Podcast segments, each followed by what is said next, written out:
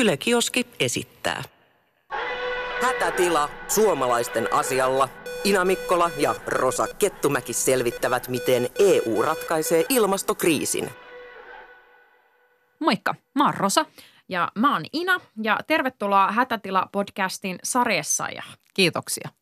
Sari Essayah on ensinnäkin siis tämmöisen ex-tubettaja-kaksikon mutsi, mutta myös kansanedustaja, puolueen puheenjohtaja ja entinen MM-tason kilpakävelijä. Ja nyt hän kisaa paikasta Euroopan parlamentissa, ei toki siinä ekaa kertaa, sillä vuonna 2009 Essayah tuli valituksi parlamenttiin. Viime eurovaaleissa kristillisdemokraatit menetti kuitenkin tämän yhden paikkansa ja paikkamäärä on tällä hetkellä nolla. Meppien ahkeruutta voi mitata useilla eri mittareilla, mutta pisteet Essayahille voi antaa ainakin yhden mittarin mukaan. Toimessaan meppinä hän rustasi kaikista mepeistä toiseksi eniten muutosehdotuksia kaikkiin erilaisiin raportteihin. Parlamentissa ei ole mitään tällaista Suomen meppiryhmää, vaan mepit on osa isoa europuoluetta. Vähän niin kuin Suomen eduskunnassakaan meillä ei ole esim. Petäjäveden edustajia, vaan Petäjäveden äänestäjien äänet jakautuu kaikille eri puolueille. Nähtäväksi jää, nouseeko tämä puolueen ehdoton kärkinimi uudelleen parlamenttiin vai jääkö se vain kaukaiseksi haaveeksi. Suomalaiset kristillisdemokraatit kuuluvat parlamentissa Euroopan kansanpuolueen ryhmään, jonka lyhenne on EPP. Ja huomionarvoista on se, että tämä on sama ryhmä kuin johon siis esimerkiksi kokoomuslaiset kuuluvat. Hmm. Mutta nyt Essayahan on esitelty. Esitellään lisää, tutustutaan suun enemmän. Kerroppa meille kaksi asiaa, joita vihaat EU:ssa ja kaksi asiaa, joita rakastat EU:ssa. EU:ssa rakastan ihmisten ja kielten kirjoa ja vihaan byrokratiaa ja sitä, että asiat monta kertaa niin tuskallisen hitaasti menevät eteenpäin. Mä luulen, että noihin voi aika moni samaistua mm. kyllä myös. Siinä tuli yksi kumpaankin kategoria. Olisiko sulla vielä joku toinen vihan ja rakkauden kohde? No jos ajatellaan vähän laajemmin, että EU on sinällänsä tämmöinen päätöksentekoinstituutio, eli emme niin kuin hirveän suuria tunteita koe sitä instituutiota kohtaan, enemmänkin sitten sitä politiikkaa ja niitä asioita, mitä siellä tehdään, niihin ottaa sitten kantaa joskus jopa tunteella, mutta niin kuin eurooppalaisuudessa kulttuuri ää, ja – esimerkiksi vaikka ruokakulttuuri on sellaisia asioita, jotka niin kuin on monella tavalla omaleimaisia, hienoja asioita. Sitten ehkä, jos katsoo Euroopan historiaa, niin kyllähän meillä on aika synkkiä vuosia siellä taustalla ja vuosisatojakin, että kyllä siinä mielessä niin vaan toivoo, että historiasta otettaisiin opiksi. Niin, eli se hi- historiaa vähän vihaat. Toki niin, vähän siellä on sanoa ollut, niin, mutta, joo, vääriä niin. päätöksiä on varmasti aikoinaan tehty ja Euroopassa on sodittu äärimmäisen paljon. Ja tämä on siinä mielessä, niin kuin voisi sanoa, semmoinen verinen manner ja, ja sitten tietysti puhumattakaan toisen maailmansodan kauhuja, holokaustit ja kaikki tällainen, niin kyllä niin kuin oikeastaan koko EUn alkuperäinen idea, rauhan ja vakauden luominen Eurooppaan, niin se perustuu niille kauheuksille, mitä tässä maan osassa on koettu. Eli kauheuksista onneksi on tullut hyvää. Kyllä. Siitä voimme kiittää myös näitä kaikkia ihmisiä, jotka tämän työn ovat tehneet. Mutta ei synkistellä vielä mm. liikaa, vaan ajatellaan sitä meidän rakasta ruokakulttuuria ja sitäkin uhkaa ilmastokriisi. Mutta ennen kuin me lähdetään äh, ratkaisemaan ilmastokriisiä, niin, niin synkistellään kuitenkin vähän lisää. Kyllä, nimittäin mietitään, että mitkä nämä panokset tässä ilmastojutussa nyt oikein on. Eli mitä tässä hommassa käy, jos me ei onnistuta ratkaisemaan tätä kriisiä. Entä jos paska osuu tuulettimeen? Eli ilmastohan voi olla hyvin arvaamaton ja ilmaston lämpenemisen seuraukset on arvauksia ja osa näistä ilmastokriisin vaikutuksista näkyy jo nyt. Ja täsmällinen, täsmällinen tulevaisuuden ennustaminen ö, on sitten kuitenkin vaikeaa parhain, millekin tutkijoille. Mutta entä jos todella käy niin, että ilmaston lämpenemistä ei saada pysäytettyä puolentoista asteeseen, vaan lämpeneminen etenee ensin kahteen asteeseen ja siitä eteenpäin. Niin mitä sitten käy ja mitä pitäisi tehdä? Nyt otetaan käsittelyyn yksi mahdollinen kauhuskenaario, joka voisi toteutua, jos ilmastokriisi ei saada kuriin.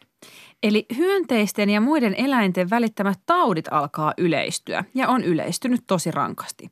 Esimerkiksi Keski-Euroopasta rantautuu Suomeen myyrä ekinokokki, joka siis leviää tautia kantavien eläinten saastuttaman veden ja marjojen välityksellä, aiheuttaen siis jopa hengenvaarallista maksatautia – Miten tähän tautiin ja yleisesti kasvaviin tautien määrään tulisi sun mielestä tässä tilanteessa reagoida? Eli kyseessä on hätätila.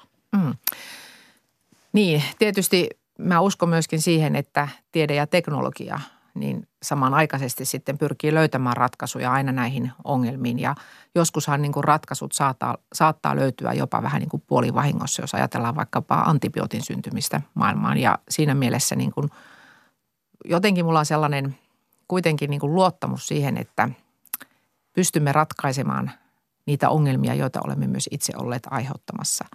Ja toki sitten kun puhutaan luonnosta ja eläimistä, eliölajeista – niin on myös mahdollista, että tällainen niin kuin, ö, populaation ylikasvaminen aiheuttaa sitten myöskin jotain tiettyjä esimerkiksi luontaisen vihollisen löytymisiä tai vastaavaa. Eli kyllä niin kuin omalla tavallaan myöskin – myöskin sellaista tietynlaista itsesääntelyä Mut tapahtuu jos populaatioiden niinku, sisällä. Mutta jos olisit niinku poliitikkona päättämässä, mm. että millaisia poliittisia toimia mm. pitää tehdä siinä tilanteessa, mm. kun tämmöiset uudet taudet leviää niin, ja olla, ajatellaan ihmisiä. sitä, että mm. niinku uutisotsikot on sitä, että nyt jo useita ihmisiä on kuollut tähän maksatautiin ja kansa mm. vähän niin kuin jo vaatii, että hei, mitä me, mitä me nyt tehdään tässä? Mm. Niin mitkä ne sellaiset ihan oikeat konkreettiset toimenpiteet tässä hätätilassa olisi? No kyllä, silloin todellakin, jos ajatellaan, että joku tällainen, niin kuin maailmassa on välillä näitä epidemioita, niin kyllähän me silloin esimerkiksi maailman terveysjärjestö WHO – järjestää hätäkokouksen, jonka perusteella esimerkiksi vaikkapa jos on kyse rokotteesta tai jos on kyse jostain tietystä lääkeaineesta, jolla tätä vastaan voidaan taistella, niin silloin niin kuin pistetään tällaiset, voisiko sanoa sellaiset klausulit toimeen, jolla niin kuin esimerkiksi lääketehtaat velvoitetaan tuottamaan tinkien kaikesta muusta, niin tuottamaan jotakin tiettyä lääkeainetta tai tiettyä vasta-ainetta tai vastaavaa. Eli kyllä niin kuin maailmassa tällaisiin epidemioihin pyritään varautumaan ja on olemassa myöskin niin kuin varautumisjärjestelmiä ja sellaiset astuu sitten voimaan, jos joku tällainen katastrofaalinen tilanne Pitääkö lähtee nämä liikenteeseen. kustantaa ihmisten itse vai äh, jälppiikö valtio? Yleensähän näissä on ollut, jos ajatellaan näitä esimerkiksi lintuinfluenssa tai vastaavan tyyppisiä rokotuksia, niin kyllähän niissä on tullut sitten myöskin julkinen valta vastaan. Mutta toivotaan, että me ei ikinä jouduta tämmöiseen mm. tilanteeseen, mutta siihen me tarvitaan näitä ratkaisuja. Kyllä. Ka- kaupungit ja alueet sekä esimerkiksi Iso-Britannia on julistanut il- ilmastohätätilan. Eli kaikki on näin tehnyt, mutta ympäri maailmaa hätätiloja julistellaan. Ja vaikka ei ole välttämättä selvää, että mitä tämmöinen hätätila konkreettisesti tarkoittaa, niin se on ainakin tämmöinen niin kuin kannanotto ja symbolinen asia. Niin jos lähdetään ihan tästä hätätilasta li- liikenteeseen, niin pitäisikö sun mielestä, äh, Sari, vastaava hätätilajulistus antaa koko EU-alueella? No en lähtisi mielellään tällaisia hätätilajulistuksia tekemään, että meillä niin kuin Suomessa esimerkiksi, jos ajatellaan ihan lainsäädännöllisesti, niin meillä on olemassa valmiustilalainsäädäntö, jos, jos ajatellaan, että meitä uhkaa joku ulkopuolinen uhka yhteiskuntana ja meidän täytyy niin kuin yhteiskuntana ruveta toimimaan. Ja silloin kun esimerkiksi tällainen valmius, valmiustilalainsäädäntö laitetaan päälle ja tulee poikkeuslakeja, niin silloin esimerkiksi vaikkapa ö, yhteisomistukseen saatetaan ottaa vaikka henkilöautoja tai vastaavia, jos tarvitaan pikaiseen kuljetukseen tai meillä on tietyt valmius, valmiusvarastot, varmuusvarastot, jotka otetaan silloin käyttöön.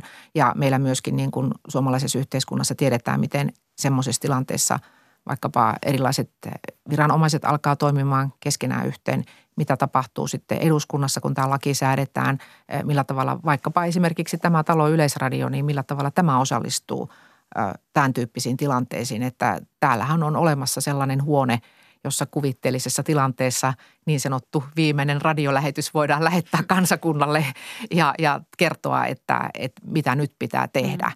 Ja siinä mielessä niin kuin meillä niin kuin esimerkiksi suomalainen yhteiskunta, niin me säännöllisesti ö, pidetään yllä sitä mahdollisuutta niin kuin tällaiseen hätätilanteeseen. Ja mm. sen takia niin kuin se hätätilan käyttäminen ehkä niin kuin muuten ihmisiä herättelemään, niin, niin en, en lähtisi siihen, koska si- siihen oikea... turha pelkoa? No sen tyyppistä, että, että kuitenkin meidän niin kuin on hyvä pitää sillä tavalla niin kuin ihmiset ää, siinä tilanteessa sitten, kun oikeasti on se hätätila, eli jolloin vaikkapa just valmiuslait astuu voimaan niin kuin tietoisena mm. siitä, että Eli mitä sä, silloin tapahtuu niin. ja erottaa se sitten siitä, että totta kai on oikein olla huolissaan asioista ja pitää tehdä niin kuin – muutoksia ja pyrkiä niin kuin vaikuttamaan siihen, että asiat ei mene huonompaan suuntaan, mutta en lähtisi kyllä niin kuin lietsomaan sellaista mm. hätätilapaniikkia. Niin, eli sä aloit lähte, lähestyä tätä nimenomaan aika lakiteknisesti kautta, että miten laki tämän nyt tällä hetkellä tur, tulkitsee, koska just nimenomaan kuten todettua, muut ehkä ajattelee sen nyt tällaisena symbolisena julistuksena, että hei nyt on hätätila, nyt on pakko toimia. Mutta hei, sä oot mm. työskennellyt ö, kuitenkin Euroopan parlamentissa meppinä aiemmin ö, ja, ja tuli ilmi, että sä oot ollut siellä myös hyvin ahkera. Ö, EU on maailman kolmanneksi suurin ilmastopäästöjen aiheuttaja heti Kiinan ja Yhdysvaltojen jälkeen. Ja Euroopan parlamentilla on, on tietenkin tosi laajat toimivaltuudet EU:ssa ja, ja siellä voidaan tehdä meitä ihan kaikkea koskevia tosi massiivisiakin linjauksia. Mutta jos ajatellaan niin kuin yhden, yhden MEPin kautta, mm-hmm. jos sä oot siellä työssä hyvin ah, ahkera ja taitava, niin kuinka paljon yksi MEPpi voi siellä saada niin kuin näissä ilmastojutuissa aikaan? Mik, mik, mikä on sun peristuntuma niin sanotusti? Kyllä siellä kaikissa jutuissa pystyy yksi meppi saamaan enemmän aikaan kuin esimerkiksi Suomen eduskunnassa yksittäinen kansanedustaja. Ja se johtuu just tästä raportointijärjestelmästä, mikä siellä on. Eli jos saa jonkun tärkeän asian kannalta niin kuin oleellisen raportointivastuun, niin tällä henkilöllä on kyllä varsin suuret mahdollisuudet viedä sitä raporttia siihen suuntaan, mihin hän haluaa. Toki sitten kaikki muut ryhmät laittavat tämmöisen niin sanotun varjoraportoja, joka sitten, niin jotka pyrkii seuraamaan sitten sen raportin muodostamista ja toki tekemään sitten vastaehdotuksia, jos näkevät, että eivät halua, että joku, joku raportti menee johonkin suuntaan tai että oma ryhmä haluaa, että jotakin tiettyjä asioita korostetaan. Mutta taitava raportoija hän ensinnäkin kuuntelee paljon asiantuntijoita ja tekee sitten nämä omat linjaukset – ja pyrkii myöskin sitten huomioimaan näiden varjoraportoijien näkemyksiä, jolloin niin kuin pystytään muodostamaan jo se enemmistö, jolla saadaan asiat eteenpäin. Ja niin. täällä aina, niin kuin Euroopan parlamentissa, niin aina joudutaan etsimään tällaiset hetkelliset enemmistöt, koska siellä ei ole tämmöistä asetelmaa niin kuin Suomessa hallitus ja oppositio, jolloin hallitus voi jyrätä ne näkemyksensä läpi tuolla eduskunnassa ihan sillä, että niillä on enemmistö, kun mennään suuren salin äänestykseen aina Euroopan parlamentissa joudutaan jokaisen asian kohdalla etsimään se oma enemmistönsä. Eli jos sut sinne uudestaan MEPiksi valitaan, niin mm. sul on todella isoa valtaa. Niin ja, ja niin, muistutaan vielä tässä välissä, että Suomestahan valitaan 13 mm. meppiä, ehkä jopa ne, 14 riippuen nyt vähän tuosta Brexit-Britannia-meiningeistä. Ei mennä siihen sen, sen enempää. Mutta mennään siihen, mm. jos sä nyt tätä MEPin valtaasi siellä pääst käyttämään, niin mikä sun mm. mielestä olisi se kaikista tärkein päätös, mikä Euroopan parlamentin pitäisi tällä seuraavalla kaudella saada aikaan, jotta me pystyttäisiin ratkaisemaan tämä ilmastokriisi? Ettei leviä käsiin. Mm. No, tämä on vähän paradoksaalinen juttu, nimittäin koska jos ajatellaan niin kuin eniten päästöjä aiheuttava ää, lähde on energiantuotanto. 80 prosenttia maailmanlaajuisesti, Suomessakin 74 prosenttia. Ja silloin niin kuin periaatteessa siihen pitäisi pystyä iskemään, jos halutaan niin kuin oikeasti tehdä vaikuttavaa päästöpolitiikkaa. Ja sitten taas kuitenkin meillä on määritelty, että energiapolitiikka on kansallisessa kompetenssissa, mikä tarkoittaa siis sitä, että kansallisesti voidaan päättää se, että tuotetaanko meillä nyt sitten ydinvoimaa vai onko meillä tuulimyllyt pyörimässä vai käytetäänkö kenties hiiltä tai mitä tehdäänkään. Ja Siinä tulee niin kuin tämä ongelma ja tätähän niin kuin EU-tasolla on pyritty sitten ratkaisemaan sillä, että on tehty tämmöinen päästökauppajärjestelmä, jossa on niin kuin lähdetty siitä, että no tuotatpa millä tahansa tavalla, mutta ne päästöt on ne ratkaisevat. Ja sitten sillä päästöllä on myöskin hinta ja sitten kun sitä päästöä, päästöä tulee, niin sitten joudut myöskin maksamaan. Eli saastuttaja maksaa periaate toimii tässä päästökaupassa ja sen takia, niin kun, jos nyt oikeasti yrittää tähän isoon globaaliin ja EU-laajuiseen ongelmaan – puuttua, niin kyllä se niin kuin tätä päästökauppaa tehostamalla sitten parhaiten tapahtuisi, koska muutoin me ei päästä siihen energiantuotantoon kiinni näissä jäsenmaissa muutoin kuin ikään kuin välillisesti. Öö, nyt hollataan kuulijat. Mennään itse asiassa mm. myöhemmin tuohon päästökauppaan, mutta mua kiinnostaa tässä se, että mitä mieltä saat sit siitä, että pitäisikö niin kuin EUn vaan selkeästi yhtenäistää sitä ajattelua, että EU saneleekin niin kuin vahvemmin, että mi, mi, millä tuotetaan. Eli ei olisi tällaista mm. näin kuin kansallista valtaa. No ei, koska jos ajatellaan nyt Eurooppaakin, niin me ollaan maantieteellisesti, ilmastollisesti ja kaikin tavoin niin kuin hyvin, hyvin niin kuin heterogeeninen alue. Ja silloin jos miettii sitä, että – että se voi olla ihan kiva ajatus pistää Espanjassa niin kuin paljon tuota aurinkovoimaa pystyy, mutta meillä voi pohjoisessa tulla vilu ja nälkä siinä vaiheessa, jos yritetään koko talven mennä vaikka aurinko, aurinkopaneeleilla. Että kyllä meillä pitää olla se mahdollisuus niin kuin itse vaikuttaa siihen energiapalettiin. Ja toisaalta sitten meillä Suomessa esimerkiksi on aika paljon energiaintensiivistä teollisuutta, joka tarvii tiettyä perusvoimaa. Ja sen takia nämä ratkaisut on hyvä olla niin kuin kansallisissa käsissä, jolloin ne huomioi niin kuin ne – resurssit ja mahdollisuudet, mitä itse kussakin Mutta eikö voisi ajatella, että ei EU, EU-ssa olevat mepit nyt mitään hö, hönöjä ole, että kyllä siellä on se niin kuin Suomen ääni ns. läsnä ja kyllä niin kuin pystytään ajattelemaan myös muiden maiden näkökulmasta, mutta kuitenkin mm. just pitää mielessä, että EU on se kokonaisuus ja ilmastollahan ei ole rajoja. Niin sen takia mä sanoisin, että tämä päästökauppa on tietyllä tavalla niin kuin ideana juuri siksi niin kuin kehitetty tähän, koska se, sillä pystytään näihin päästöihin pääsemään käsiksi ilman, että otetaan kantaa varsinaisesti siihen, että millä, millä niin tämä energia on tuotettu. No mutta simpsalapim. Tästä voisimmekin luontevasti mennä meidän seuraavaan osioon, jossa halutaan pohtia tällaisia niin sanottuja vähän radikaalimpia keinoja. Vaadimme Niin, eli siis ilmastomielenosoituksissa ympäri Eurooppaa on huudettu, että nyt on pakko ja pää, vaadittu, että päättäjien pitää tehdä ihan kaikkeensa tämän asian ratkaisemiseksi. Ja sen takia me halutaan kuulla sun näkemys vähän tämmöiseen radikaalimpaan keinoon. Ja mm-hmm. mahtavaa, että sä itsekin otit päästökaupan esille, koska meidän tämä radikaali keino liittyy nimenomaan tähän päästökauppaan. Mutta siis päästökauppahan nyt kuulostaa jo ihan sellaiselta, että mistä, mistähän tässä on edes kyse. Mitä tämä tarkoittaa, niin selitetään nyt tämä jollain tasolla toivottavasti ö, selkeäksi. Kuulostaa ehkä monimutkaiselta, mutta loppujen lopuksi on aika simppeli homma. Eli tässä päästökauppajärjestelmän piiriin kuuluvilla aloilla, niin yrityksen on hankittava lupa jokaista ilmaan päästävänsä hiilidioksiditonnia kohtaan. Ja pointti on siis se, että mitä vähemmän saastutat, sitä halvemmalla pääset.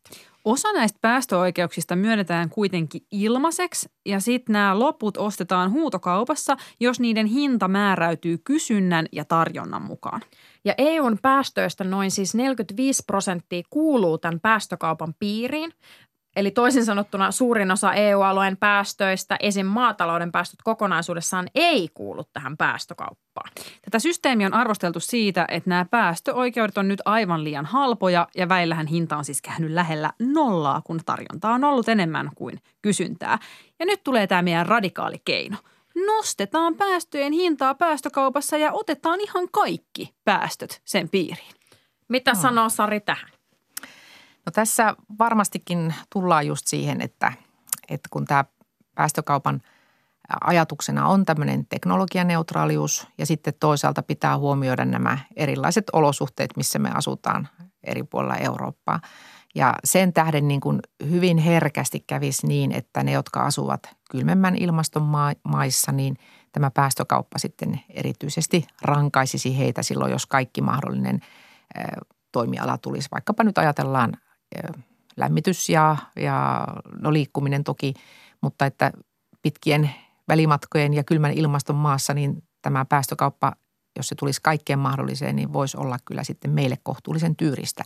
Ja sitten kuitenkin, jos otetaan huomioon, että meillä esimerkiksi teollisuus on pystynyt tekemään koko ajan puhtaampaa ja puhtaampaa jälkeä. Eli voisi sanoa, että siinä mielessä niin meillä esimerkiksi suomalainen teollisuus on maailman puhtaimpiin lukeutuvaa. Siksi katson, että kaikkia mahdollista ei välttämättä kannata viedä sinne päästökaupan piiriin, mutta ehkä sitten luoda omia intensiivejä niin kuin eri aloille. Ja tässä kun maatalous mainittiin, niin olen miettinyt sitä, että kun Suomessa on tällainen nurmipohjainen tai pitkälti nurmiviljelyyn pohjautuva maatalous, meillä siis paljon nimenomaan maitosektorin tuotantoa, joka perustuu siihen, että nurmipohjasta rehua käytetään ja, ja siellä esimerkiksi tämä hiilen sidonta, niin me ei välttämättä kaikkia vielä tiedetä siitä, että kuinka paljon tällainen juuristo sitoo hiiltä.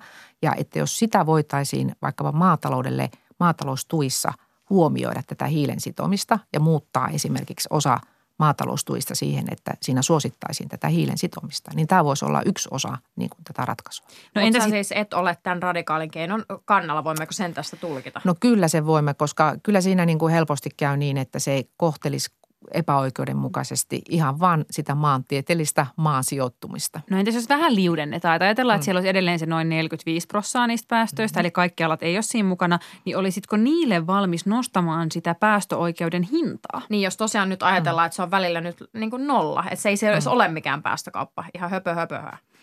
Niin tietysti päästökauppa, jotta se niin kuin voisi sanoa, että se toimisi niin kuin normaalisti markkinaehtoisesti, niin sen pitäisi niin kuin kysynnän ja tarjonnan lain mukaisesti sitten niin kuin lähteä nimenomaan nousemaan sen hinnan ja silloin niin kuin olisi järkevintä tehdä aina niitä päästövähennyksiä siellä, missä se on kaikkein halvinta. Siihen tämän pitäisi tämän koko systeemi niin kuin perustua. Et sitten jos toisaalta lähdetään niin kuin keinotekoisesti nostamaan sitä hintaa, niin se ei niin kuin sitten ole tämän alkuperäisen idean mukaista, mutta se mitä on esitetty, niin on se, että välillä näitä päästöoikeuksia sitten voitaisiin niin vetää pois siltä markkinoilta. Ja siinäkin tarvitaan kyllä mielestäni sitten sellaista, voisiko sanoa herkkyyttä, koska meillähän esimerkiksi nyt Euroopan unionin alueella, kun oli viimeisin talous – tai laskusuhdanne taloudessa, niin sehän niin kuin vaikutti siihen, että päästöjen hinta lähti laskemaan. Ja, ja siinä mielessä niin voisi sanoa, että sitten kun taas teollisuus ja yritykset alkoi pärjäämään paremmin, tarkoitti myöskin, että päästöjä tuli enemmän, niin sitten taas hinta lähti nousemaan. Eli tämä markkinamekanismin kuitenkin niin kuin pohjimmiltaan pitäisi antaa toimia sen mukaisesti, kun se on alun perin suunniteltu näkisitte mun ja Rosan kurttunaamat täällä, kun me kuunnellaan niin keskittyneesti tota Sarin puhetta, ö, niin tästä täytyy alleviivata, että on niinku todella mo, niinku kuitenkin sitten, mm. vaikka simppelis, niin monimutkaisesta mm. asiasta kysymys, koska nyt, nyt puhutaan Tavallaan. eri maiden talouksia, mm. puhutaan koko taloussysteemistä, tämän sisälkäytävästä päästökaupasta, näin nyt tätä pitäisi jotenkin ehkä muuttaa tai ei muuttaa, ja huh. No mutta mm. pointti oli siis, että Sari ei kannattanut tätä mm. ehdotusta. No en tällaisena, ja sitten täytyy niin. vielä muistaa se, että miksi esimerkiksi tällä hetkellä keltaliivi liivit on Ranskassa kaduilla. Eli se, että siellä lähdettiin ajatukselta, että lähdetään niin kuin nostamaan vahvasti polttoaineiden hintaa. Ja kehen se nyt osuu? No se osuu siihen pienituloiseen, jolla ei ole vaihtoehtoja sitten sen oman auton liikkumisella. Ja kyllä näissä niin kuin pitää olla semmoista viisautta, että kun tehdään muutoksia, niin pitää olla myös tämä sosiaalisen oikeudenmukaisuuden ajatus siellä, että ei tämä voi niin kuin kaatua sitten niin kuin sen köyhimmän kansanosan niskan. Ja näinhän tässä helposti käy, jos ajatellaan, että hinta on kaikille sama – ei se sitten äveriään kukkarossa paljon tunnu, vaikka hän mm. maksaisi vähän enemmänkin, mutta sille köyhälle, joka sitten miettii, että no ostanko sitten sitä polttoainetta vai, vai lapsille leipää vai mitä tein, niin, niin se kyllä saa äkkiä kansankaduille. Niin ja mm. tilastollisestihan nimenomaan tämä niin sanottu äveriäin sakki kuluttaa myös enemmän kuin tämä vähävaraisempi väestö. Mutta nyt me halutaan vielä tähän loppuun sulta mm. yksi henkilökohtainen lupaus ja Euroopan tason lupaus ja jos voisit sen ihan siihen taululle mm-hmm. kirjoittaa taat tuossa on liituja. Eli mitä sinä itse olet valmis tekemään ilmastonmuutoksen hillitsemiseksi, kun sitä meiltä kaikilta aina vaaditaan myös näitä henkilökohtaisia ilmastotekoja. Ja sitten mikä olisi semmoinen Euroopan, Euroopan tason, tason juttu. Ja voit siinä kertoa samalla, kun kirjoitat, Joo. että mitä,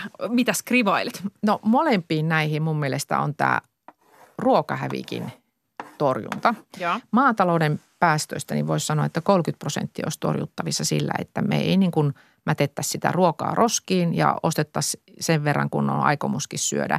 Ja tietysti voi sanoa, että yksittäinen kuluttaja voi tässä tehdä jotain, mutta erityisesti nämä niin kuin julkiset hankkijat. Meillä niin kuin Suomessakin valtavat määrät kouluruokailussa, vanhainkodeissa, päiväkodeissa niin kuin hankitaan – ruokaa, joka sitten päätyy isolta osalta myöskin roskiin. Eli sä lupaat mm. sitä omassa perheessäsi vähentää Kyllä. ja omassa syömisessäsi ja, ja myös EU-tasolla. eu Kyllä. Siellä Sari Ruokahävikin vähennyksen asialla. Upeaa. Kiitos Sari. Hei. Ja onnea vaaleihin. Kiitos. Joo, ja mehän kannustetaan siis ihan kaikkia äänestämään ja muistutetaan, että vaalien niin sanottu pääpäivä on mm. sunnuntaina 26. toukokuuta. Hätätila.